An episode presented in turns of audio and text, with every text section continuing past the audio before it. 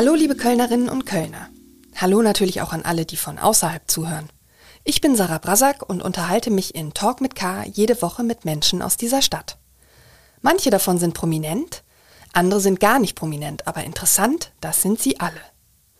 Jedes Buch, das meine heutige Gesprächspartnerin schreibt, ist ein Bestseller. Mehr als sie schreibt in Köln keine. Und außerdem gehört Elke Heidenreich praktisch zum Inventar des Literaturfestivals Lit Cologne, das wegen der Corona-Krise derzeit rein digital stattfinden muss. Zählt ein gestreamtes Lesefestival für Sie überhaupt als richtige Lit Cologne? Wollten ich und meine Kollegin Anne Burgmar von Elke Heidenreich wissen. Und wir wollten natürlich noch sehr, sehr viel mehr wissen. Neben Literatur und Lieblingsklamotten, Feminismus und genderneutraler Sprache, mit der die Autorin überhaupt nichts anfangen kann, haben wir natürlich auch über Köln geredet. Für Heidenreich ein steter Quell für immer neue Desaster. Jetzt aber zum Gespräch.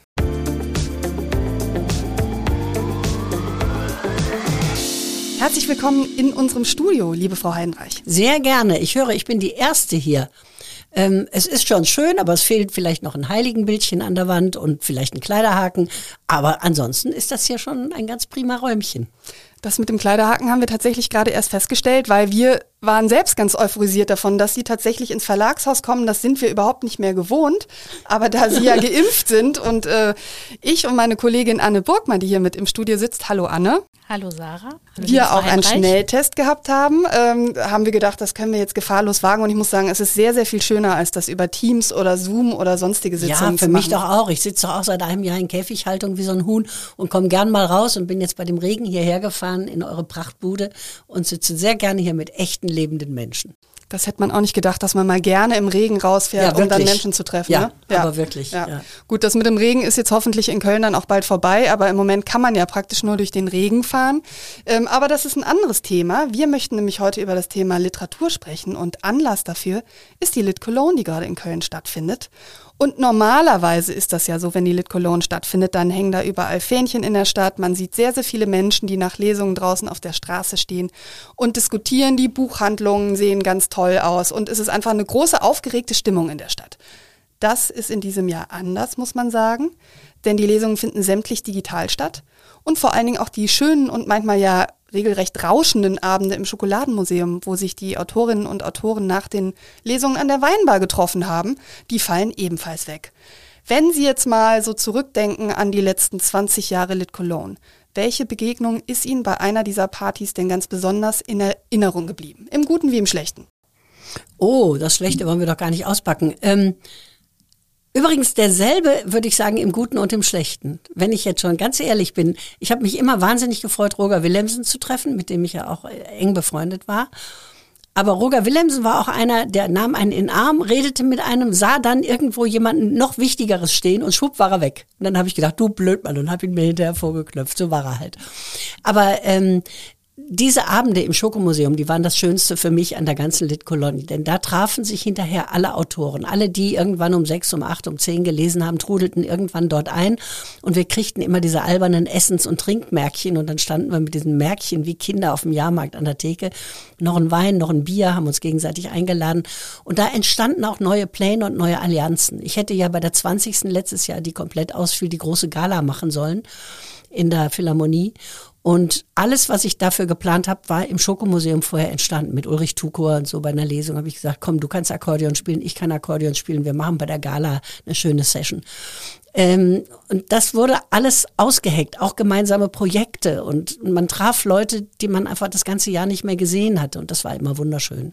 Das fehlt mir.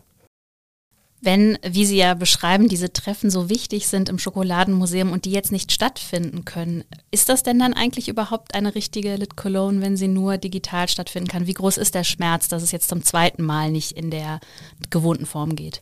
Also der Schmerz ist groß. Ähm, ich sehe die Anstrengung des Lit Cologne Teams, das Ganze digital in kürzester Zeit auf die Beine zu stellen. Die haben ja auch bis zuletzt gehofft. Und jetzt mussten sie doch alles absagen. Auch ich hatte ja einen Lesetermin vor einen richtigen und habe jetzt einen digitalen. Ähm, aber ich bin ganz ehrlich, für mich ist das ein Desaster. Also gerade die Begegnung mit Menschen, auch mit Zuhörern, mit Reaktionen, die man hat auf die eigenen Texte, das ist alles so wichtig. Und bei der Lit ist das Besondere, dass sie in der ganzen Stadt auch an unsäglichen Orten stattfindet. Also im Polizeipräsidium, im Zoo, in Schulen, in, in irgendwelchen Kneipen, auf dem Schiff und, und das alles ist weg und das kann das Digitale nicht ersetzen. Ehrlich gesagt bin ich in einem Alter, dass ich mich zu Hause nicht vor meinen Computer setze und Lesungen streame. Junge Leute machen das, ist klar, die gehen mit dem Medium ganz anders um. Aber für mich ist es damit dieses Jahr so gestorben wie letztes Jahr. Mhm. Man merkt ja oft erst, wenn man etwas vermisst, wie sehr man es ja. vermisst und wie wichtig das ist. Was würden Sie sagen, auch jetzt im Hinblick auf die Stadt Köln? Wie wichtig ist diese Veranstaltung für Köln und wie groß ist deswegen jetzt auch der Verlust? Wahnsinnig wichtig, denn es war eine tolle Stimmung. Wir haben gemerkt, wie die Leute reagieren, wie die ganze Stadt mitfiebert, wie, wie, wie sie stehen vor den Schiffen im Regen mit dem Schirm und warten, dass sie noch drauf können, dass sie einen Platz kriegen. Und die Lesungen waren ja auch so unterschiedlich. Da sitzt ja nicht nur einer mit dem Wasserglas und liest. Frank Schätzing geht in seinen Westernstiefeln auf und ab und macht eine richtige Show. Das war alles schön und das fehlt, diese Stimmung fehlt. Und wir sind eh alle so gedrückt. Die Stadt ist leer, die schön, ein paar schöne Geschäfte sind schon eingegangen, wie ich sehe. Ähm, es ist eine große Tristesse und wir würden alle dringend etwas brauchen, um unsere Batterien wieder aufzuladen. Und das wäre die Litkolon für mich gewesen. Und das findet jetzt nicht statt. Also ich bin wirklich richtig traurig darüber und bewundere die, dass die das trotzdem durchziehen. Wir hoffen natürlich, dass sehr viele sich dann die Streams dann auch angucken und, ja, äh, ähm, und es trotzdem ein schönes Event sein wird, auch wenn ich Ihnen völlig zustimmen würde, also die Aura sozusagen und die Aufgeregtheit, die sich damit verbindet, ich glaube, ähm, die fehlt tatsächlich am meisten. Sie haben vor zwei Jahren anlässlich der Lit Cologne in einem Interview mit meiner Kollegin Anne Burgmer ähm, kein Blatt vor den Mund genommen und das ist ja bei Ihnen öfters so und mhm. deswegen mhm. schätzen wir Sie auch so und äh, die Leserinnen und Leser auch. Sie haben nämlich gesagt, äh, anlässlich der Lit Cologne, wo es dann um Köln ging und Literatur, Köln ist dreckig, dreckig und planlos. Naja, gucken Sie sich mal das Operndesaster an und viele andere Desaster. Das Desaster mit den jetzt schon wieder erneuerten Treppen am Kölner Dom, das Desaster mit dem Breslauer Platz, das Desaster mit Kardinal Wölki. Keiner trifft hier mal eine gescheite Entscheidung. Es dümpelt alles vor sich hin und dreckig ist es in der Tat. Jetzt während Corona gehen die Leute mehr spazieren. Gucken Sie sich mal die Parks an. Äh, da sind immer wunderbare Leute mit Zangen, die aufräumen und was wegmachen. Aber wenn man nach dem Wochenende in den Südpark zum Beispiel geht oder in den Forstbotanischen, das ist grauenhaft. Also es ist alles irgendwie ein bisschen verschlammt in Köln. Dafür werden die Radwege immer breiter. Na bitte. Jetzt hatte ich meine Frage noch gar nicht äh, gestellt. Da kam schon diese schon wunderbare. Explodiert. Genau, ja. da sind Sie schon explodiert. Ähm, ich dachte, wenn Sie schon kein Blatt vor den Mund nehmen, haben Sie vielleicht auch eine Meinung dazu, was das Management der Corona-Krise in Köln angeht? Wie haben Sie sich regiert gefühlt in Köln im, in den letzten anderthalb Jahren? Das kann ich jetzt von Köln nicht unterscheiden bundesweit, finde ich. Denn das geht ja auch aus Berlin und jedes Land macht das anders und jede Stadt macht das anders. Mir war von Anfang an klar, das ist ein, ein furchtbares Ding. Man sah die Leute sterben und in entsetzlichen Zuständen in den Krankenhäusern liegen. Man muss sich schützen, man muss Masken tragen. Ob das so weit geht wie jetzt, dass man in kein Kaufhaus darf ohne Voranmeldung, ich kann das nicht beurteilen. Ich, ich muss mich darauf verlassen, dass das Leute sind, die das beurteilen, die das besser wissen. Äh, ich finde Karl Lauterbach etwas übertrieben und es geht mir auch allmählich auf die Nerven, dass er all überall ist und immer alles noch strenger will. Aber dass man es streng handhaben muss, um wieder zu normalen Zuständen zu kommen, das ist mir schon klar. Und ob das Köln besser oder schlechter macht als andere Städte, ich, ich kann es nicht sagen. Ich weiß es einfach nicht. Ihre Kolleginnen und Kollegen aus der Kulturszene, zumindest einige davon, haben sich ja im Rahmen von Hashtag alles dicht ähm, dazu geäußert, satirisch. Ähm, Sie haben das natürlich wahrgenommen. Wie haben Sie es wahrgenommen? Ich habe mir das erst angeguckt und fand manches sogar ganz lustig und habe dann aber festgestellt, wie die Reaktionen darauf sind. Und ich will nun äh, keinem von denen unterstellen, dass er sich lustig macht über Sterbende und Kranke. Die haben einfach versucht, dass die Kultur überhaupt mal wieder gehört wird, dass überhaupt mal wieder Schauspieler und Musiker und, und äh, Kulturschaffende auftreten und irgendwas machen. Das war vielleicht nicht der richtige Ansatz, aber ich unterstelle keinem von diesen Leuten böse Absicht oder gar Zynismus. Wir sind alle etwas hysterisch geworden. Wenn Sie den Zustand der Kultur in Köln schon vor der Krise kritisch gesehen haben, stellt sich ja die Frage, wie groß ist denn jetzt die Sorge, wie es dann weitergehen wird, wenn Corona wirklich irgendwann mal hoffentlich hinter uns liegen wird. Was sind da Ihre größten Sorgen jetzt in Bezug auf Köln? Also steht zum Beispiel zu befürchten, dass die Musik- oder die Literaturszene wirklich auch auf, für einen längeren Zeitraum ähm, nicht mehr so sein wird wie vorher? Ich glaube, dass einiges tatsächlich kaputt geht, aber aus kaputtem wächst immer auch Neues. Wenn wirklich irgendein Theater schließen muss, was mir leid täte, dann wird ein neues kommen und dann wird es Leute geben, die wieder neue Initiative und neuen Mut haben. Das wächst ja auch nach. Ich denke, das wird weitergehen, weil die der Hunger und das Bedürfnis nach Kultur ist groß. Da muss man sich gar nichts vormachen.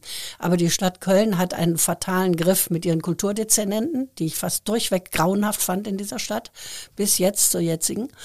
Und, ähm, und sie, man sieht ja am Operndesaster, dass sie es nicht in den Griff kriegen. Und wenn wir nicht Laurenz Langerfort hätten in der Philharmonie, der immer mit großem Elan gute Programme macht und auch sich jetzt nicht entmutigen lässt, dann sähe es schon schlimmer aus. Aber für viele kleine Clubs, ich glaube, das Roxy, also vieles ist ja weg, für viele kleine Clubs und Sachen ähm, ähm, Theater ist es schlimm und auch für einzelne Künstler ist es schlimm.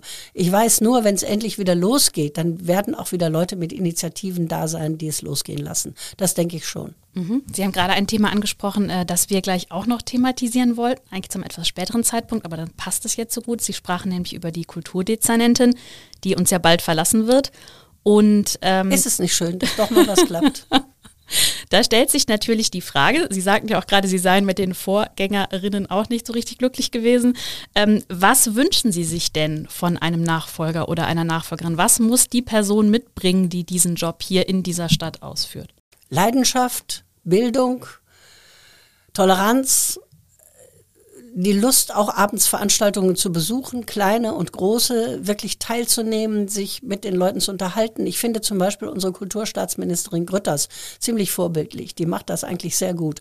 Und wenn wir sowas in klein hier in der Stadt hätten, da wäre ich schon dankbar. Jemand, der sich wirklich interessiert und nicht aus dem Schneckenhaus immer sagt, diesen Hut setze ich mir nicht auf oder was die da Unsägliches gesagt hat. Also das wird höchste Zeit, diese Ablösung. Also wir brauchen jemanden, der den Oberverantwortungshut ja, tragen will. Der ihn mal tragen will, ja. Das und stimmt. jemand, der sich auch bei Veranstaltungen blicken lässt. Diese Kritik habe ich jetzt auch rausgehört, wenn ja. ich das mal negativ formuliere in Bezug auf. Ja, äh, fände ich nicht schlecht, ja, dass mal in Konzerten oder in, im Theater sichtbar ist, dass man überhaupt merkt, dass sie da ist. Sie ist immer nur dann da gewesen, wenn es irgendwas äh, wieder gemeckert wurde. Ich will mich jetzt nicht an dieser Person aufhängen, aber ich hatte nie das Gefühl, dass in Köln die Kultur eine wirklich wichtige, gute Rolle spielt, außer bei denen, die sie wirklich machen. Frage ist, ob Leidenschaft ausreicht. Man braucht ja auch jede Menge Geld. Gut, das wird jetzt zum Teil in der, in der Oper versenkt. Das ist natürlich sehr, sehr bedauerlich. Aber ähm, gibt es vielleicht auch strukturell noch was, wo Sie sagen, jenseits jetzt ähm, einem Head-Off oder eben der Chefin oder einem Chef, was, was braucht es darunter noch? Das kann ich Ihnen so nicht sagen. Ich weiß nicht, wie die Strukturen sind in Köln. Ich habe nie ein solches Amt angestrebt. Aber ich denke schon, dass äh, Kenntnis der Kultur, der Literatur, äh, der, der Art, wie Bühnen funktionieren, dazugehört. Diese äh, Renovierung der Oper hätte so nie stattfinden dürfen, wenn da mal ein Kulturmensch wirklich durchgegangen wäre. Ich habe 20 Jahre für diese Oper gearbeitet. Die war aus Blätterteich innen. Da wusste man, die lässt sich nicht renovieren. Und wenn dann nur mit, mit diesem Aufwand, der jetzt da ist. Aber auf die Leute, die dort arbeiten, hat nie jemand gehört. Das wurden dann Bauausschreibungen gemacht und da war ja auch was zu verdienen. Und so wurde das ganze Ding in Sand gefahren, in Sand gesetzt. Ich denke, dass ein Kulturdezernent wirklich mit, mit Liebe und Leidenschaft an diese Dinge drangehen muss und der Stadt tief verbunden sein muss und wollen muss, dass es wieder aufwärts geht mit der Kultur hier. Sie haben in dem Interview damals auch den sehr schönen Satz gesagt, den habe ich mir tatsächlich auch gemerkt bis heute. Wir hatten eine irrsinnige Musikszene und jetzt haben wir noch Höhner und Pavaya. naja, das Worten, ist ein bisschen äh, patzig äh, und ruppig, das sind ja nette Jungs. Aber als ich nach Köln zog, gab es noch Can und äh, es, es gab eine ganz andere Szene, ganz andere Clubs auch. Ähm, nun will ich aber nicht sagen, damals war alles besser. Aber es ist so, so kläglich geworden, es ist so provinziell geworden. Also, ja, es ist provinziell geworden. Es ist nicht mehr die Weltstadt der Musik diesmal war. Dafür ist die Kunst jetzt etwas präsenter. Dann lassen Sie uns nochmal über die Literatur sprechen. Sie werden ja bei der Lit Cologne leider eben nicht vor Publikum, sondern digital, aber es wird eine Lesung geben, nämlich mit Ihrem ähm, Buch Männer in Kamelhaarmänteln. Da kann ich direkt mal sagen, dass ich vorher gar nicht so genau wusste, was Kamelhaarmäntel eigentlich sind. Das musste ich mir erstmal ergoogeln. Aber ich habe mich gefragt, da geht es ja um sehr, das sind kurze Geschichten und die alle hängen mit bestimmten Kleidungsstücken, mit bestimmten, häufig auch Phasen ihres Lebens, von der Kindheit an zusammen. Ist natürlich schwer zu sagen, ist ja immer auch die Frage nach dem, nach dem Lieblingsbuch, das ist ja ähnlich schwierig, aber gibt es ein, ein Kleidungsstück Ihres Lebens, irgendwas, was Sie vielleicht begleitet oder woran Sie dann als erstes denken? Eigentlich nicht, aber es ist seit ich 17 oder 18 war nie mehr ohne schwarze Lederjacke abgegangen. Die hat mich immer begleitet und die begleitet mich auch jetzt noch, wo ich auf die 80 zugehe. Und es wird wohl nie äh, keine schwarze Lederjacke in meinem Leben geben. Aber ein Kleidungsstück, was ich ewig lange mit mir rumzerre, nicht. Es gibt eine Sache in Köln, habe ich mal vor Seit wann haben wir den Euro? Also ich habe es noch in Mark bezahlt. 2002. 2002, also dann war es in den 90ern, habe ich für 9 Mark im Karstadt am Ausgang von einem Wühltisch eine Plüsch Tigerfellhose gekauft. Und die habe ich immer noch und immer, wenn ich es zu Hause gemütlich haben möchte, was ja jetzt bei Corona sehr viel und häufig der Fall war, dann tröste ich mich mit meiner für neun Mark bei Karstadt auf dem Wühltisch gekauften Tigerfellhose, in der fühle ich mich wohl und glücklich und die begleitet mich nunmehr also schon länger als 20 Jahre und die macht es auch noch zehn Jahre. Tatsächlich ist ja in der Corona-Krise sehr viel über Kleidung diskutiert worden. Deswegen ist es witzig, dass Ihr Buch auch in dem Zeitraum rausgekommen ist. Stichwort Jogginghose oder wie Sie dann haben, also die, die, die Tigerhose. Und viele haben ja nun gemerkt, dass sie sich jetzt eben nicht nur für sich selbst schön gemacht haben, wie das ja dann immer heißt. Ne? Ich mache das für mich und so, aber jetzt merkt man eigentlich. Nichts äh, macht man. Ja. Genau. Nix. Wie ist das bei Ihnen? Also ähm, merken Sie einen Unterschied, äh, was das Thema Laissez-faire angeht? Genießen Sie das sogar oder sagen Sie, nee, ich freue mich auf die Gelegenheit, Möglichkeiten, wo man auch nochmal einen Lippenstift oder eben ein Kleidungsstück äquivalent auflegen darf. Also ich habe in meinem ganzen Leben noch keinen Lippenstift besessen. Ich schminke mich privat überhaupt nicht, außer manchmal einen kleinen Kajalstich auf die Augenstrich, damit die nicht so blass aussehen. Ähm, ich bin sowieso jemand, der immer nur geschminkt wird im Fernsehen, wenn ich Auftritte habe, im Privatleben nicht. Was ich aber mache, ist ähm, nicht schlampig rumlaufen zu Hause, wenn ich arbeite. Wenn ich meine Küche putze oder die Schränke aufräume, wir haben ja alle sehr viel aufgeräumt in den letzten Monaten, dann habe ich die Tigerhose an und irgendein schlabberiges T-Shirt. Aber wenn ich an meinem Schreibtisch sitze, bin ich immer anständig angezogen. Das ist äh, äußere Ordnung macht innere Ordnung. Das ist ein altes Prinzip von mir. Auch der Schreibtisch ist immer aufgeräumt. Der äh, Papierkorb ist leer, wenn ich anfange. Das heißt, da lasse ich mich nicht gehen. Aber wenn ich auf dem Sofa liege, stundenlang lese und mittags um vier schon mein erstes Glas Wein trinke, da ist die Tigerhose gerade recht. Aber Schminken und Kämmen ist ja bei mir sowieso kein Thema. Jetzt hängen Sie an Ihrer Tigerhose, das haben wir schon gemerkt, an der schwarzen Lederjacke auch. Aber sind Sie grundsätzlich ein Typ, der sagt, ähm, ich hänge an vielen Kleidungsstücken so sehr oder an Schuhen, dass also bis sie auseinanderfallen, werden sie dann auch getragen oder sagen Sie durchaus auch, ich lass dich jetzt gehen. Ich hatte zwei Jahre Spaß an dir und jetzt reicht's auch. Ja, ich bin nicht der große Wegschmeißtyp. Was ich habe, habe ich immer sehr, sehr lange, bis es wirklich auseinanderfällt. Auch aus Faulheit, weil ich nicht gerne einkaufen gehe. Ähm, ich bin die, die, ich war sehr viel auf Lesereisen und überhaupt sehr viel auf Reisen in den letzten 20 Jahren. Und dann habe ich immer unterwegs eingekauft, wenn ich in einer Stadt war, die nicht meine ist. Ich komme in einer fremden Stadt an, mittags um zwei in Mannheim oder was weiß ich wo, habe abends eine Lesung und den Nachmittag strome ich durch die Fußgängerzone. Da habe ich Zeit, da ist nichts, da ruft mich keiner an. Und da kaufe ich mir dann Sachen. Und das sind oft Sachen, die die Welt wirklich nicht braucht. Wo ich zu Hause denke, das war jetzt gar nicht nötig, aber es hat dich jetzt an diesem Tag so verführt. Aber grundsätzlich habe ich mehr Klamotten, als man braucht, weil ich so viele Jahre im Fernsehen war und da habe ich mir schon immer ein bisschen Mühe gegeben. Ähm, ich habe die Sachen sehr, sehr lange und ich habe jetzt in der Corona-Zeit gemerkt, ich habe viel zu viel und habe aussortiert, weggeschmissen, verschenkt, äh, in den Kleidersack getan. Also Marie Kondo hätte jetzt mehr Freude an mir als vorher. Sehr gut, ja, ich glaube, das ging auch vielen so. Ja, das glaube ich auch. Wie kam es denn? Also es gibt ja auch Menschen, die sagen, Kleidung, das ist mir egal. Ne? Gerade wenn man sagen möchte, man sei äh, an, äh, intellektuell, man will sich mit sowas nicht beschäftigen. Das sind ja alles nur Oberflächlichkeiten. Was entgegnen Sie solchen Leuten und warum haben Sie da, also das ist ja eine Entscheidung zu sagen, ich mache das zum Thema eines ganzen Buches. Ja, ich, ich würde sagen, ähm, Kleidung ist mir überhaupt nicht egal. Kleidung ist keinem egal. Wir wollen anständig aussehen und wir wollen gewärmt werden und es soll ein Stoff sein, der nicht aus Plastik ist und uns an den Beinen klebt, wenn wir aufstehen. Kennen wir doch alle diese synthetischen Röcke. Äh, Mode ist mir egal. Mir ist völlig egal, ob grün modern ist oder rot, ob die Röcke lang sein sollen oder kurz. Man kriegt nur dann ja gar nichts anderes, wenn etwas Mode ist. Es ist alles grün und kurz. Aber Kleidung ist mir nicht egal. Und ich habe das Buch geschrieben, weil ich gemerkt habe, dass an Kleidungsstücken Erinnerungen hängen. An einen schönen Abend, an einen schrecklichen Abend. Das kennen wir auch alle. Overdressed, underdressed, man war falsch angezogen.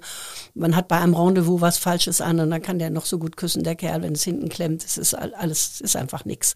Unterwäsche spielt eine Rolle, ob man schöne Wäsche anhat oder nicht. Man fühlt sich einfach schöner. Und warum Menschen im Theater Kapuzenpullover tragen, habe ich auch noch nie begriffen. Und über all das wollte ich mal schreiben. Müssen wir noch einmal, ich habe es ja eben schon gesagt, die Kamelhaarmäntel, die waren mir vorher gar kein Begriff, die haben es ja sogar auf den Titel geschafft. Doch ein wichtiger Stoff, wie ich Kaschmir, weiß, ich weiß ja jetzt auch, warum Sie die nicht mögen, aber erklären Sie es doch nochmal den äh, Zuhörerinnen und Zuhörern, die das Buch noch nicht gelesen haben. Es ist eine kleine Geschichte im Buch, die von meinem Vater handelt und ich fand diese Überschrift so schön, Männer in Kamelhaarmänteln, dass das ganze Buch danach heißt, weil es ja um Kleider geht. Und auf dem Titel ist eine androgyne Frau abgebildet, das ist Frida Kahlo, die später sehr, sehr weiblich aussah in ihren opulenten Kleidern und Rosen im Haar. Und hier ist sie ein junges Mädchen und trägt einen Anzug. Das war noch vor ihrem schweren Unfall und hat die Haare kurz. Das, und das ist Kamelhaarfarben, was sie da anhat. Und man weiß nicht, ist es ein Mann, ist es eine Frau. Also Kleidung macht ja was mit uns. Sie macht uns schöner, sie verändert uns. Wir ziehen uns männlich an oder weiblich, die Lederjacke oder das Seidenkleid. Und die Kamelhaarmäntel hatte mein Vater immer. Und die waren damals aus diesem Kamelhaarstoff eben äh, beige. Die waren weit und lässig und so hat er sie auch getragen. Und heute sehe ich Männer in kleinen, kurzen, taillierten Mäntelchen, das ist ja eh alles so knapp und eng geworden, die nur bis zum Knie gehen. Und das finde ich so abscheulich, dass ich sage, Schluss mit Kamelhaarmänteln. Wenn die so aussehen, heute will ich keine mehr sehen. Die müssen so sein, wie mein Vater war. Weit und lässig. Sie schreiben auch, das ist auch am Anfang abgebildet, dieses T-Shirt, ähm, dass Sie ein T-Shirt tragen heute, auf dem steht Protect me from what I want. Das ist ja interessant. Warum brauchen Sie denn Schutz vor etwas, was Sie selber gerne wollen? Haben wir das nicht alle? Dieser Spruch ist von Jenny Holzer und das habe ich mir bei einer Jenny Holzer Ausstellung gekauft, dass wir uns Dinge wünschen, die dann, wenn sie eintreffen, eher fatal sind als schön, dass man sich manchmal das Falsche wünscht. Und ähm, das ist bei mir oft so gegangen. Ich wünschte mir, ich hätte das und das oder ich wäre mit dem und dem zusammen und wenn es dann kam, war es nicht das, was ich mir gewünscht habe. Und ich fand diesen Spruch, protect me from what I want, einfach gut genug für ein T-Shirt und für den Vorspruch eines Buches über Kleider. Es soll auch ein anderes T-Shirt gegeben haben von Ihnen, auf dem stand Never underestimate the power of an extremely pissed off woman. Also unterschätzen Sie niemals die Macht einer Frau, die extrem angepisst, angepisst ist. ist. Genau. Ähm, das gab es aber nicht. Ähm, Sie müssen nicht alles eins zu eins nehmen. Diese ganzen Geschichten sind nicht autobiografisch. Sie sind haben mit mir und meinem Leben und meinem Denken zu tun, aber es ist nicht alles wahr. Ich ist ein anderer. Also auch das ist kein Buch über mich, sondern ein Buch über Kleider. Dieses T-Shirt habe ich erfunden. aber, aber super gefunden. Ich wollte gerade sagen, der Spruch wo, wo gibt es das zu kaufen? Der Spruch hängt bei mir am Kühlschrank als Magnet. Das ist ja sozusagen das T-Shirt dann in klein. Sehr schön. Ähm, ich hatte noch eine Frage zur Kleidung. Hm. Also Schade. es ist eben kein Buch über Mode, es mhm. ist über Kleidung. Wir haben, man erinnert sich manchmal an einen schönen Abend, weil man auch so schön angezogen war. Das macht bessere Laune. Also ich ziehe mich auch gerne schön an. Ich bin nur nicht so fürs Aufgedonnerte. Und Influencer brauche ich dazu auch nicht. Die Geschäfte dürfen ja jetzt mit Click und Collect, wie das so schön heißt, äh, wieder öffnen und sie werden ja auch bald wieder ganz geöffnet sein. Ist das sowas, worauf Sie sich dann freuen?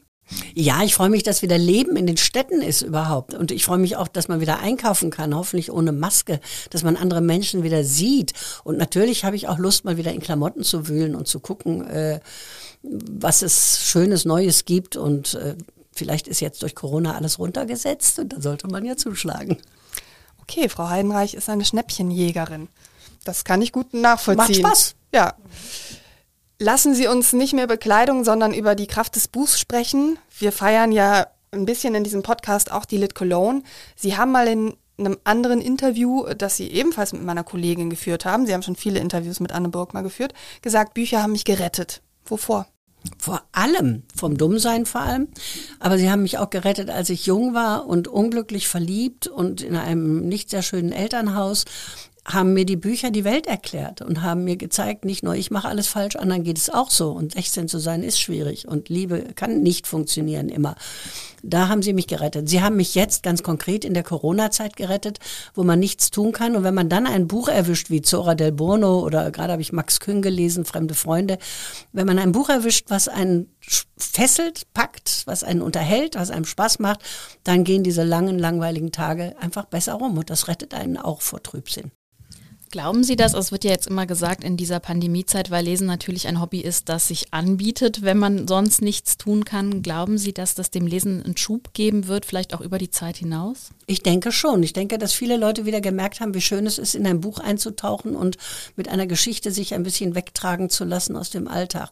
Und ich mache ja seit einiger Zeit für den Kölner Stadtanzeiger diese kleine Kolumne samstags und Sie glauben gar nicht, wie oft ich auf die angesprochen werde Gerade gestern wieder. Ich bin mit dem Hund gegangen und jemand sagt, das letzte Buch habe ich gelesen, das war schön, das vorige war nicht so schön. Was machen Sie nächsten Samstag? Soll ich schon vorbestellen? Und das rührt mich so. Das heißt, da ist wirklich ein Bedürfnis, in dieser Menge von Büchern, die erscheinen, Tipps zu kriegen. Und ich bin ja jemand, der nie irgendwie, wer weiß, wie intellektuell hochmütig jetzt, ich würde jetzt den Leuten nicht empfehlen, Boto Strauß zu lesen im Moment. Aber ich, ich würde Ihnen empfehlen, einen guten, unterhaltenden Roman zu lesen. Und wenn ich damit Erfolg habe und sie das tun und damit glücklich sind, dann bin ich auch glücklich. Dann macht meine Arbeit Sinn.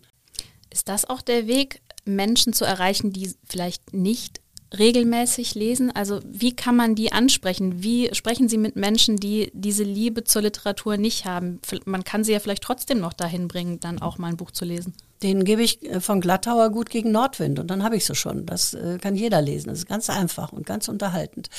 Ich habe es ja mit meiner Sendung Lesen damals gezeigt. Wir haben die Sendung sechs Jahre gemacht und fast jedes Buch, was ich vorgestellt habe, landete auf der Bestsellerliste. Das war ja nicht umsonst. Das war ja nicht, weil ich so toll bin, sondern weil die Leute Lust hatten, die Bücher zu lesen. Das heißt, ich hatte das richtige Händchen. Und das kann ich einfach und das weiß ich, dass ich das kann. Und äh, so muss man das machen, ohne Hochmut, ohne intellektuellen Hochmut, ohne zu denken, ich weiß eh alles besser.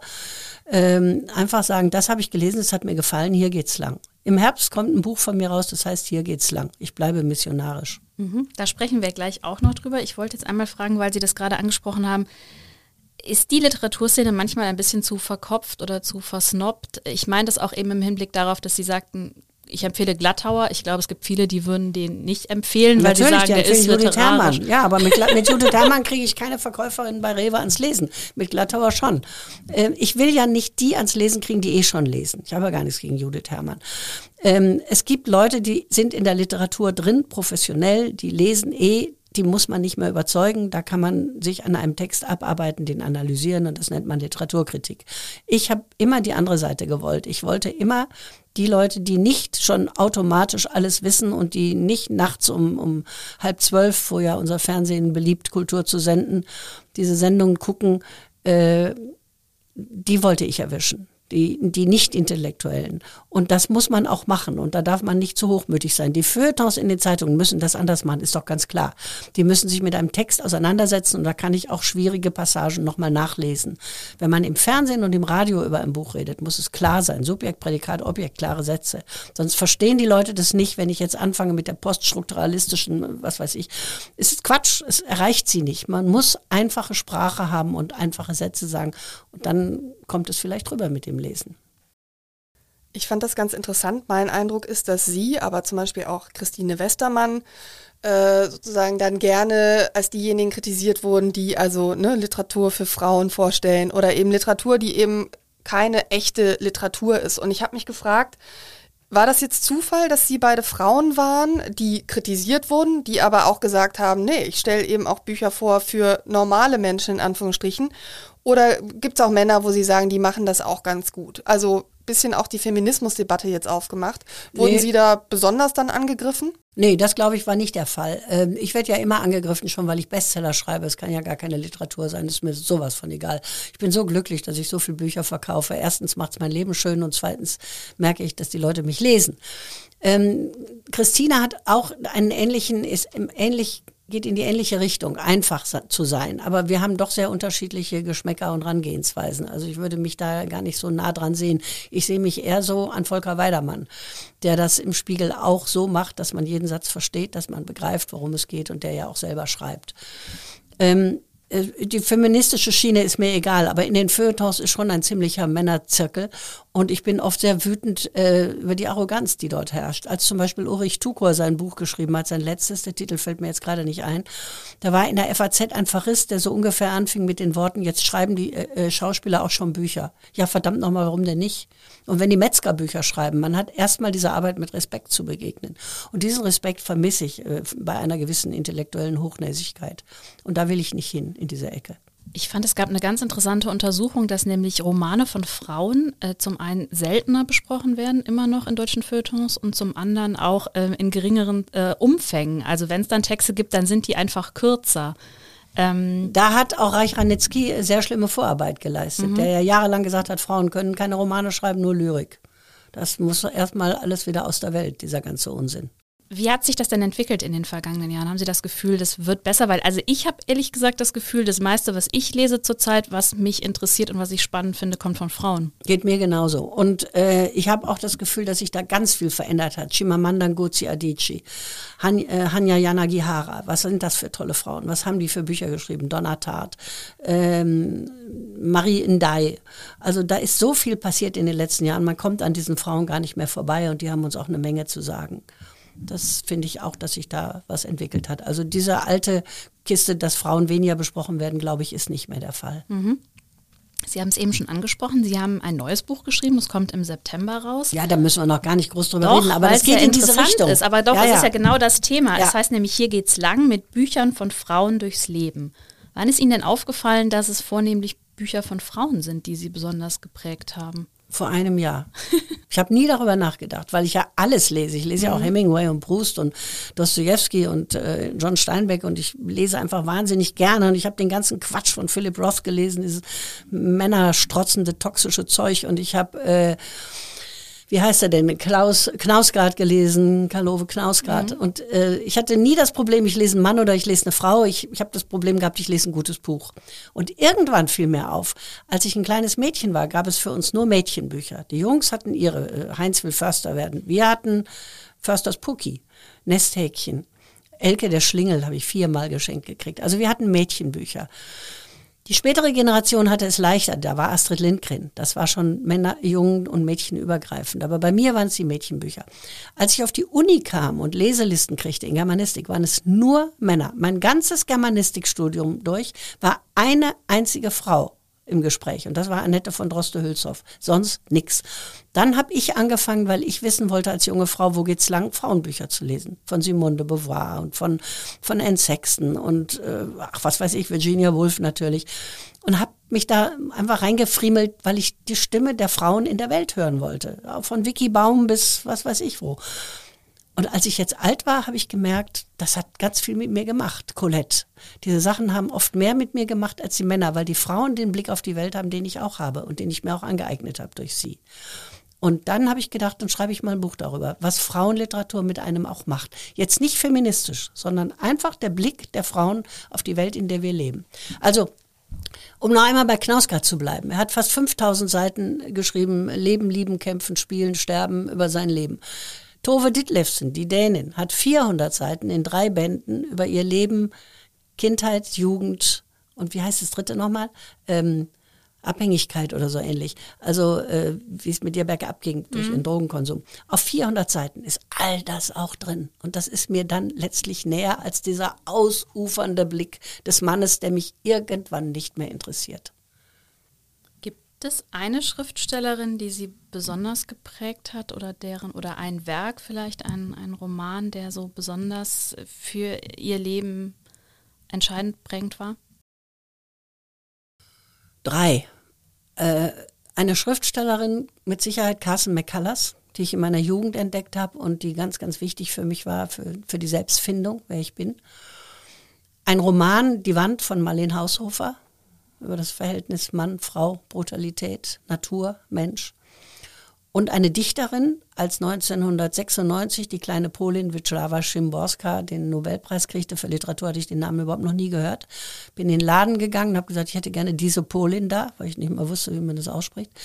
Habe die Gedichte gelesen und die haben mich seitdem nie mehr verlassen. Ich bin sehr viel rumgereist und habe aus diesen Gedichten Lesungen gemacht, weil ich wollte, dass die jeder kennenlernt. Die haben mich sehr geprägt, diese drei. Ich fand das sehr interessant, was Sie eben gesagt haben zum Thema, ähm, weil diese Frauen eben meinen Blick auf die Welt haben. Mir ging das äh, vor zwei Jahren bei einem Festival so mit Musik. Das war nämlich ein Festival, wo 50 Prozent weibliche Künstlerinnen, also es gab eine Quote. Und erst da ist mir aufgefallen, ich dachte vorher immer, Männer- und Frauenbands ist mir egal, die Qualität äh, zählt, aber wenn man in dieser Masse dann Frauenbands erlebt, merkt man, dass man eine ganz andere Identifikation auch mit weiblichen Künstlerinnen hat. Und ich habe mich gefragt, jetzt bei den Schriftstellern und dass es deswegen gut ist, dass so viele dann auf der Bühne stehen, weil dann mehr Frauen auch sagen, das will ich auch machen, ne? weil ich will so sein wie die. Ich habe mich gefragt, ob bei den Schriftstellerinnen, ob sie auch das Gefühl haben, dass es früher vielleicht so war, dass Frauen, die dann Autorinnen werden wollten, oft versucht haben, den männlichen Stil zu kopieren, weil das der erfolgreiche und der anerkannte war und dass es immer mehr auch vielleicht dazu führt, dass es mehr Frauen gibt, die eben ihren ganz eigenen Stil finden. Ich glaube nicht, dass Frauen den männlichen Stil kopiert haben. Wenn man zurückguckt in der Literaturgeschichte, waren Frauen immer die Musen von Männern. Die Männer haben geschrieben und die Frauen haben gekocht, die Kinder großgezogen und den Rücken freigehalten. Wenn Frauen geschrieben haben, haben die Männer nicht gekocht. Kinder, also Peter Handke wird immer gelobt dafür, dass er seine Tochter aufgezogen hat. Ja, mein Gott, das macht jede Frau. Und es wird kein Gewese drum gemacht. Die, äh, die Frauen mussten sich das erkämpfen. Und ähm, ich habe mal einen Text darüber geschrieben, wie unendlich viele Frauen daran gescheitert sind, gleichzeitig Frau zu sein, Geliebte, begehrt zu werden, aber auch intellektuell zu sein, schöpferisch zu sein, künstlerisch zu sein, Mutter zu sein, Ehefrau zu sein. Es geht fast nicht. Sylvia Plath hat sich mit 32 Jahren und zwei Kindern im Nebenzimmer das Leben genommen, mit dem Kopf im Backofen. Anne Sexton hat Autoabgase in der Garage äh, auf sich einwirken lassen, bis sie tot war. Virginia Woolf tut sich Steine in die Jackentaschen Flaschen und versenkt sich in einem 50 Zentimeter tiefen Fluss. Also das ist Legion. Äh, Alfonsina Storni springt ins Meer und bringt sich um. Andere erschießen sich, nehmen Gift. Warum haben so viele Frauen es nicht geschafft, zu überleben in diesem Bereich der Kunst? Weil sie keinen hatten, der ihnen hilft. Das wird jetzt langsam besser. Oder man verzichtet auf Familie, Ehe, Kinder und zieht sein Künstlertum durch. Das wäre die andere Möglichkeit. Aber Männer hatten immer jemanden, der ihnen den Rücken frei hält, Frauen nicht. In der Corona-Krise merkt man jetzt natürlich, dass es mit der Gleichberechtigung dann auch wieder nicht mehr so weit her ist. Klar. Man dachte, man hätte Fortschritte gemacht, aber es sind wieder die Frauen, die sich natürlich kümmern. Es wird immer so sein. Wir kriegen die Kinder und wir sind den Kindern näher und wir stillen die Kinder und die Kinder sind um die Mutter rum. Das wird der Mann niemals ersetzen können. Er kann Partner sein, er kann mithelfen. Aber letztlich, pff, ich weiß nicht, ob das, die Gleichberechtigung muss, glaube ich, ganz anders angegangen werden. Ganz anders. Es muss bei der Bezahlung anfangen. Aber das ist jetzt wieder ein weites anderes Thema. Nee, aber das ist interessant. Ich fand nämlich auch interessant, dass Sie eben gesagt haben, es sei jetzt gar nicht, also es sei nicht aus feministischer Sicht das neue Buch geschrieben. Wie stehen Sie denn zu der Frage? Würden Sie sich selbst als Feministin bezeichnen? Nein, eigentlich nicht. Ähm, ich bin ich bin ein Mensch, der Menschen völlig gleichberechtigt sehen möchte. Ich bin keine Feministin. Ich weiß nicht, was man darunter versteht. Äh, Simone de Beauvoir war auch keine. Ihr Buch äh, Das andere Geschlecht ist feministisch missverstanden worden. Es ist phänomeno phänomenologisch interessant. Was macht das Leben mit Frauen und was macht es mit Männern? Und wie können wir hinkriegen, dass wir einigermaßen gleichberechtigt nebeneinander leben. Aber so feministisch, wenn das heißt, auch gegen Männer sein, bin ich überhaupt nicht. Also auf dieser Spur war ich nie. Sie haben ja eben gesagt, haben es schon angesprochen, was, was müsste denn passieren, dass es doch mit der ähm, wirklichen Gleichstellung gelingen kann? Die Mütter müssten die Söhne anders erziehen, nicht zu solchen kleinen Machos und solchen kleinen Wichtigtouren. Wenn sie das in Italien sehen, was die Söhne alles dürfen und die Töchter alles müssen, das ist noch in, mitten in Europa noch genau wie vor 100 Jahren. Vielleicht in Deutschland ein bisschen anders, aber also es fängt bei der Erziehung an es fängt bei der Bezahlung an, bei der Ausbildung, bei der Chancengleichheit. Es geht nicht immer noch nicht, dass wenn ähm, mehrere Kinder sind, dass die Jungs die Ausbildung kriegen und die Mädchen lernen äh, Haushaltsschule. Das ist ja immer noch bei vielen Familien so. Das müsste aufhören alles. Aber ich bin kein Politiker. Ich kann das nicht in die Wege leiten. Ich sehe nur, dass die Gleichberechtigung äh, zwischen gewissen Paaren oft sehr gut funktioniert, aber in der Gesellschaft nicht. Man kann das hinkriegen mit einem guten Partner, aber in der Gesellschaft und in der Bezahlung und in der Politik funktioniert es immer noch nicht. Ich glaube, es würden sich einige Feministinnen durchaus missverstanden fühlen, weil die eben sagen, naja, es ist so, wir kämpfen für Gleichberechtigung, freuen uns, wenn Männer da auch ein Teil für sind und streiten im Übrigen ja auch dafür, dass Männer problemlos bei ihrem Arbeitgeber Elternzeit und ja. zwar länger äh, Klar, einreichen können, was richtig. immer noch ein Problem ja. ist. Also ja. den Feminismus in diesem Sinne würden Sie aber schon unterstreichen. Ja, aber die Männer wollen das ja manchmal auch gar nicht. Ne? Ich glaube, viele Männer wollen das gar nicht. Aber viele machen es ja inzwischen schon. Das ist schön, ist gut. Wenn das dann auch genau gut bezahlt wird, ist okay. Aber wenn die Familie dann einbüßt, weil, weil der Vater kein Geld mehr nach Hause bringt, ist es auch wieder schlecht. Es muss wirklich ganz oben anfangen, in der Politik. Wie war es denn in Ihrem eigenen Leben? Wo gab es da gläserne Decken, an die Sie gestoßen sind? Situationen, wo Sie das Gefühl hatten, wenn ich ein Mann wäre, hätte ich es jetzt leichter? Nee, nie. Im Gegenteil, ich hatte es immer leicht, weil ich eine Frau war. Ich habe äh, bei SWF 3 bin ich sofort reingerutscht, weil lauter Männer waren und die brauchten eine Frau. Im Fernsehen war es so, ich war die erste Komödiantin, wenn Sie so wollen, als Else Stratmann. Da war es ja noch gar nicht, Comedy gab es ja noch gar nicht. Ich hatte das nie und ähm, ich wollte ja auch nie eine Familie haben. Ich wollte nie Mutter werden. Ich hatte das Bedürfnis nicht. Ich wollte immer völlig frei, unabhängig mein eigenes Ding machen und das habe ich auch gekonnt. Das habe ich durchgezogen. Auch wenn es dann damals die Quote ja noch nicht gab, waren Sie dann so eine Art Quotenfrau? Nein, ich bin auch gar kein Freund der Quote. Ich kann das Wort Quote überhaupt nicht hören. Also es ist nach, es geht nach Qualifikation und nicht nach Geschlecht. Wenn einer besser ist, ist er besser. Aber sind Sie der Meinung, dass ausschließlich danach ausgewählt wird in den Unternehmen? Das ist ja das Problem, nein, was immer wieder konstatiert nein, aber wird. Aber ich weiß ja nicht, was ich daran ändern soll. Aber es ist Quatsch zu sagen, jetzt nehmen wir mal drei Frauen rein, wie dusselig die auch sind. Hauptsache, wir haben drei Frauen drin. Das geht auch nicht. Es muss der Klügere, der Bessere sein. Wir kommen noch zu einer weiteren politischen Debatte, weil wir gerade so schön beim, beim Feminismus sind und ich sehr interessant finde, ähm, Ihre Meinung dazu zu hören. Wir haben ja gerade die große Sternchen-Debatte sozusagen. Grauenhaft, wenn ich das schon höre, diese Sprache. Das fing schon vor einigen Jahren an, als ich noch im Radio war. Und da habe ich mir erlaubt, und es ging ungefähr zwei Wochen gut, bis irgendjemand merkte, was für ein Schwachsinn das war. Jeden Abend zu sagen, guten Abend, liebe Hörerinnen und Hörer an den Radiogeräten und Gerätinnen. Völliger Schwachsinn, Radiogerätinnen. Und jeden Abend hören wir im Fernsehen zu Risiken und Nebenwirkungen fragen Sie Ihren Arzt und Ihren Apotheker. Wir hören nicht Ihren Arzt und Ihre Ärztin und Ihren Apotheker und ihre Apothekerin, weil dann wäre es schon wieder zu teuer, weil wäre es schon wieder zu lang. Das ist alles ein verlogener Scheißdreck. Und das kann ich überhaupt nicht haben, dass man die Sprache so verhunzt, dass man jetzt KünstlerInnen sagt, ich gucke schon fast nicht mehr Kulturzeit, was meine Lieblingssendung jeden Tag ist auf Dreisat, weil die da auch diesen Quatsch machen. Und ich kann es auf den Tod nicht leiden, die Sprache so zu verhunzen. Wenn ich sage Menschen, meine ich Menschen. Wenn ich sage Künstler, meine ich alle Künstler, die Künstler sind. Auch die Frauen. Und dieses feministische Getue in der Sprache geht mir furchtbar gegen den Strich.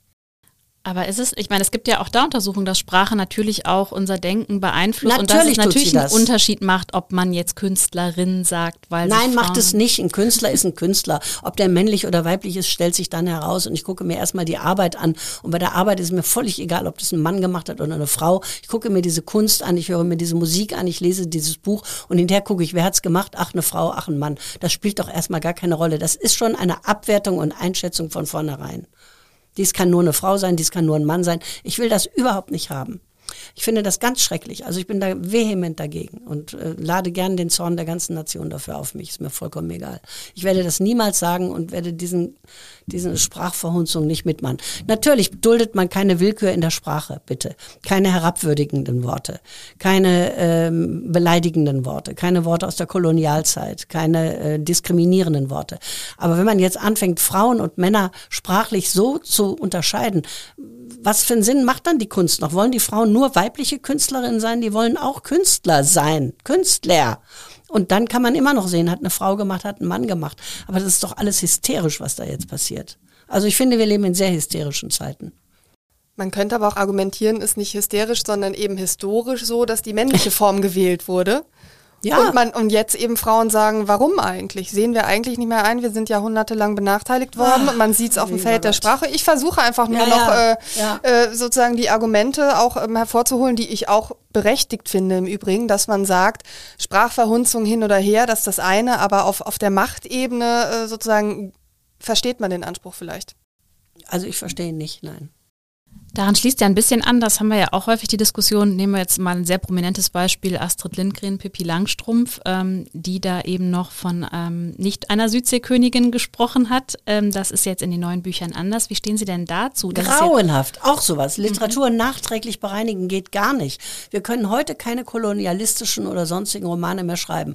Aber wenn bei Dr. Doolittle, der liebe Dr. Doolittle von Hugh Lofting in dem Kinderbuch aus den 20er Jahren, aufbricht in den Wald, um den Negerkönig zu heilen, dann ist ist es halt der Negerkönig. Und man kann jedem Kind erklären, das sagt man heute nicht mehr, aber damals hat man das gesagt. Und dieser Hugh Lofting war ein so antirassistischer und wunderbarer Mensch, der hat damit nichts Böses gemeint. Es ist ein Wort, das seine Vergangenheit hat und das es jetzt nicht mehr gibt mit Recht. Ist okay. Aber dein Kinderbuch zu verändern und das alles rauszustreichen, dieser Negerkönig hat nämlich ein Problem, der will weiß sein. Und Dr. Doolittle geht dahin und macht ihm klar, dass es viel schöner ist, schwarz zu sein, als diese blassen Weißen also antirassistisch. Und jetzt kommt es und der darf so nicht mehr heißen. Also mir stehen da die Haare zu Berge, bei nachträglicher Klitterung auch, erst recht. Dass man das heute nicht mehr schreiben würde, ist doch selbstverständlich. Aber es ist fast 100 Jahre alt, also ich bitte Sie. Das ist also dann, wenn ich es richtig verstehe, ein Plädoyer auch von Ihnen zu sagen, das Buch ist ein historisches Dokument. Natürlich. Das muss man auch als solches behandeln, ähnlich wie Denkmäler in der Stadt von ja. Kolonial- oder Kriegsherren, die man auch nicht entfernen sollte, sondern dokumentieren, was daneben stellen und sagen, der hat das und das auch angestellt. Kann man machen, man kann sie auch entfernen, das ist mir egal. Oder was dazu tun, um zu erklären, was es ist. Denkmäler ist auch wieder eine andere Sache als Bücher finde ich. Bücher sind ja ein in sich geschlossenes Kunstwerk. So ein Denkmal für irgendeinen Idioten, wenn da irgend noch ein Adolf Hitler rumsteht, das tut er ja nun nicht, oder ein Saddam Hussein, das kann natürlich weg. Das ist doch klar. Diese Menschen verehrt man nicht mehr, die haben sich selber verehrt.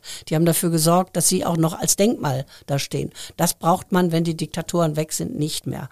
Aber ein Kinderbuch, was mal sehr beliebt war, hunderttausendfach verkauft, jetzt nachträglich zu reinigen, da reicht ein neues Vorwort und dem Kind eine Erklärung geben. Aber dann lässt man das Buch im Original. Ich würde gerne noch ein Thema ansprechen, das haben Sie eben auch eher in einem Nebensatz gesagt, nämlich als es um Kultursendungen ginge, ähm, wenn die dann spät abends laufen. Äh, wir sprachen eben über die Kultur in Köln. Mich würde mal interessieren, wie ist es denn um die Kultur im Fernsehen bestellt bei uns? Sie waren ja früher häufiger im Fernsehen, jetzt Sie haben im Schweizer Fernsehen noch, ähm, nehmen Sie noch teil an einer Literaturkritik-Sendung, aber wie ähm, gerade natürlich ja die öffentlich-rechtlichen mit ihrem Auftrag, wie sehr kommen Sie dem nach aktuell noch? Kläglich wenig, finde ich, sehr wenig. Also wenn Kultur- oder Literatursendungen oder Opern, dann meistens sehr spät abends. Äh, und das erreicht dann eben nicht alle. Leute, die abends müde sind, die den ganzen Tag gearbeitet haben, haben auch ein Bedürfnis nach solchen Sendungen. Das ist alles viel zu spät. Ich, und auch ein bisschen wenig, finde ich. Und auch nicht mit leichter Hand. Das ist dann immer gleich so schwer und so gediegen und wieder nur für Abiturienten. Ich weiß es nicht. Man müsste, ich habe mal vorgeschlagen, früher nach jeder Heute-Sendung oder nach jeder Tagesschau zwei Minuten oder drei Minuten ein Gedicht von verschiedenen Künstlern. Äh, Mosaik hat gerade damit angefangen, den WDR 3. Morgens vor den 9 Uhr Nachrichten um 10 vor 9 ein Gedicht, das höre ich immer mit großem Vergnügen. Ähm, das könnte man, sowas könnte man machen, dass im Hauptsendeprogramm plötzlich der Finger auf Kultur, auf Literatur gelegt wird und dass da ein Stück Literatur ist. Ich hätte so viele Ideen dazu, wie das aussehen müsste, was für Gedichte man da nehmen könnte oder was für Texte. Ganz kurz, drei Minuten für die Kultur jeden Abend, das wäre es schon. Dass man mal zeigt, das ist uns wichtig. Nicht, ihr kriegt ja eure Sendung um 23.50 Uhr. Das ist ihnen nicht wichtig. Das ist ja auch was, was in der Corona-Krise sehr viel nicht nur von Künstlern, sondern der ganzen Gesellschaft so gesehen wird, dass Kunst eben auch systemrelevant ist. Und Ihr Vorschlag lautet ja zur Primetime sozusagen Dinge, ja. die sonst äh, nicht in der Öffentlichkeit sind, dann ja. richtig in den Fokus zu rücken. Ja, das wenn es relevant auch für Musik ist, gelten. Ja. Wenn, ja, natürlich. Wenn es relevant ist, dann bitte etwas früher und etwas ernsthafter und, und mit etwas mehr Elan und mit etwas mehr Schwung und nicht immer so versteckt in irgendwelchen Nischen. Lassen Sie uns zum Ende des Gesprächs nochmal auf die Lit Cologne kommen. Sie werden dort ja lesen, nicht vor Publikum, aber Trostlos. im Stream. Wie, hm. wie machen Sie sich trotzdem schön? Mit der extra Flasche Wein oder Ihrem Lieblingskissen oder vielleicht der Tigerhose nee, sogar? gar nichts. Ich sitze da einfach und äh, versuche ähm, gute Laune zu haben und zu lesen in ein Nichts hinein, ohne in Gesichter zu gucken. Ich mache es gerne, weil ich glaube, wenn die Leute sich freuen und das dann hören, für die tue ich's, aber für mich ist es äh, schwer, das so im luftleeren Raum zu machen. Aber ich mach's. Aber Sie haben eben erzählt, dass Sie in der Schweiz waren und da jetzt eine äh, Lesung hatten nach längerer Zeit. Vor echten Menschen. Genau. Wie war das denn Theater? jetzt wieder? Großartig. Beschreiben Sie das mal zum Abschluss. Ich bin mit dem Auto in die Schweiz gefahren zum Solothurner Literaturfest. Das ist ähnlich wie die Lit Cologne und da passiert auch ganz viel nur digital. Aber sie hatten die Erlaubnis für drei Lesungen mit jeweils 50 Menschen im Theater und eine von den dreien war ich. Und äh, dann habe ich da gelesen und habe echten Applaus gehört, echte Gesichter gesehen und ich war ganz glücklich und es war wunderschön nach so langer Zeit. Vielleicht letzte Frage zum Schluss. Nächstes Jahr gibt's ja auch noch eine Lit Cologne. So wollen wir das zumindest hoffen, dass das finanziell äh, möglich ist. Ähm, träumen Sie sich einfach mal ein Jahr nach vorne. Sie können jetzt nicht Allianzen schmieden im Schokoladenmuseum. Sie werden aber ja sicherlich in irgendeiner Form beteiligt sein. Wie werden wir die Lit Cologne nächstes Jahr erleben? Ja, wenn sie wirklich wieder ganz normal stattfindet, äh, ohne Virus und ohne Einschränkungen, dann wird das ein Feuerwerk werden, denke ich, weil alle wieder kommen und sagen, endlich, endlich können wir wieder feiern, können wieder zusammensitzen, können lachen, können die Nächte durchmachen. Dann, also man freut sich jetzt noch viel mehr drauf als früher. Das wird explodieren, hoffe ich.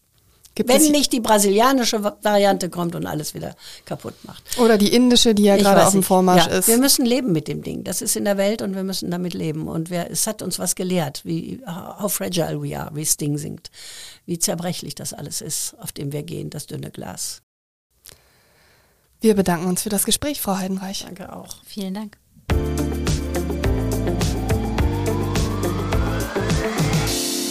Ich möchte an dieser Stelle neben weiteren Folgen von Talk mit K unter anderem mit dem Autor Frank Schätzing oder dem Kriminalbiologen Marc Benecke, auch den Wirtschaftspodcast Economy mit K meines Kollegen Martin Dovideit empfehlen.